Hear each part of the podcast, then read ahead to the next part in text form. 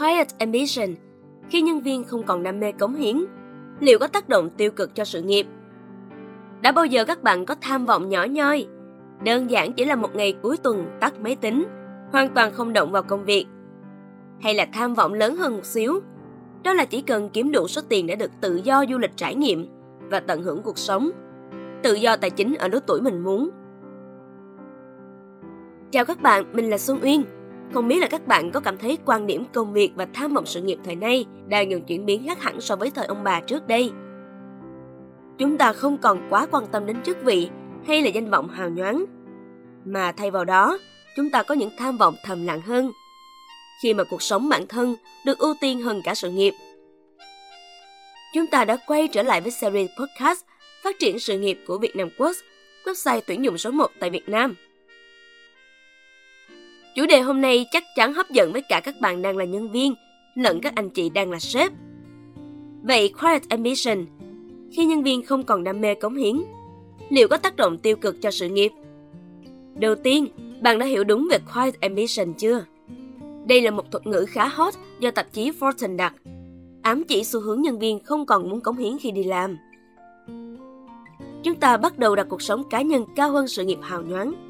Nhiều đồng nghiệp mình chọn cách tận hưởng cuộc sống thay vì tranh giành cả đời cho một địa vị công việc. Từ đó định nghĩa về thành công đã thay đổi. Thành công không chỉ đạt được chức vị cao hơn mà còn phải cân bằng và trải nghiệm được cuộc sống. Cuộc sống cá nhân, sức khỏe và tinh thần lúc này quan trọng hơn một sự nghiệp và danh vọng hào nhoáng. Không biết ở công ty các bạn thế nào, chứ ở công ty mình thì tham vọng thầm lặng này lại đang diễn ra khá mãnh liệt. Chị đồng nghiệp thân thiết cùng phòng không còn ôm việc vào mình làm đến tối với tham vọng sớm lên chức trưởng phòng, bỏ mặt con nhỏ đang khóc ở nhà nữa. Chị bảo sau đợt cháu nó sốt nặng vì Covid, chị nhận ra con cái là tài sản quý giá nhất của chị. Chị muốn dành thời gian chăm sóc và ở bên cạnh con nhiều hơn là ôm đồn công việc, bỏ mặt tuổi thơ con thiếu hơi ấm của mẹ. Có anh quản lý phòng bên thì nộp đơn xin nghỉ cả tuần để về quê thăm cha mẹ già. Điều mà từ khi vào công ty đến nay đã 5 năm, anh rất hiếm khi nghỉ phép dù bị bệnh.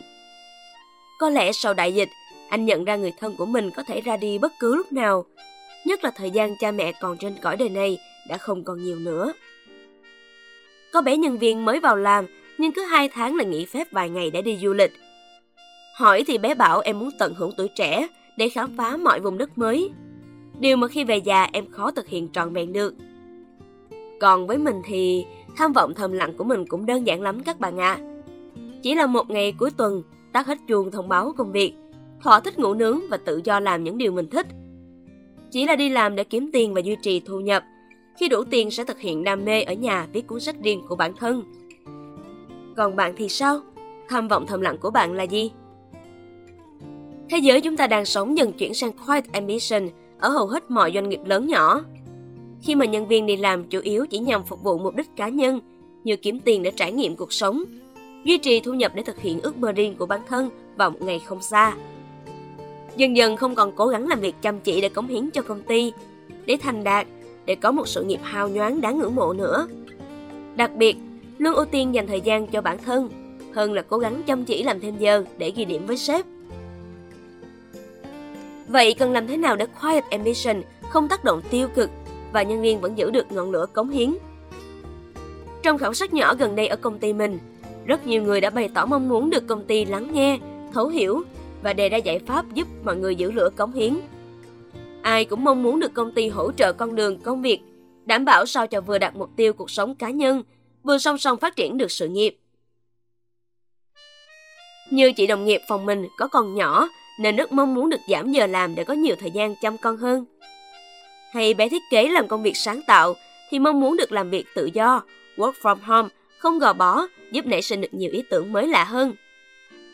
Chỉ cần công ty hỗ trợ được đời sống và tinh thần nhân viên thay đổi theo hướng tích cực, ai trong chúng ta cũng sẽ tự nguyện làm việc chăm chỉ hơn và giữ được ngọn lửa cống hiến cho công ty, đúng không nào? Các bạn thấy đấy, chúng ta hoàn toàn có thể cân bằng cả hai, giữa sự nghiệp và cuộc sống. Hy vọng những chia sẻ trong số podcast hôm nay sẽ giúp ích cho những ai đang muốn Hy vọng những chia sẻ trong số podcast này sẽ giúp ích cho những ai đang muốn phát triển hành trình sự nghiệp của bản thân. Cảm ơn các bạn đã lắng nghe. Tạm biệt và hẹn gặp lại các bạn trong số podcast tiếp theo.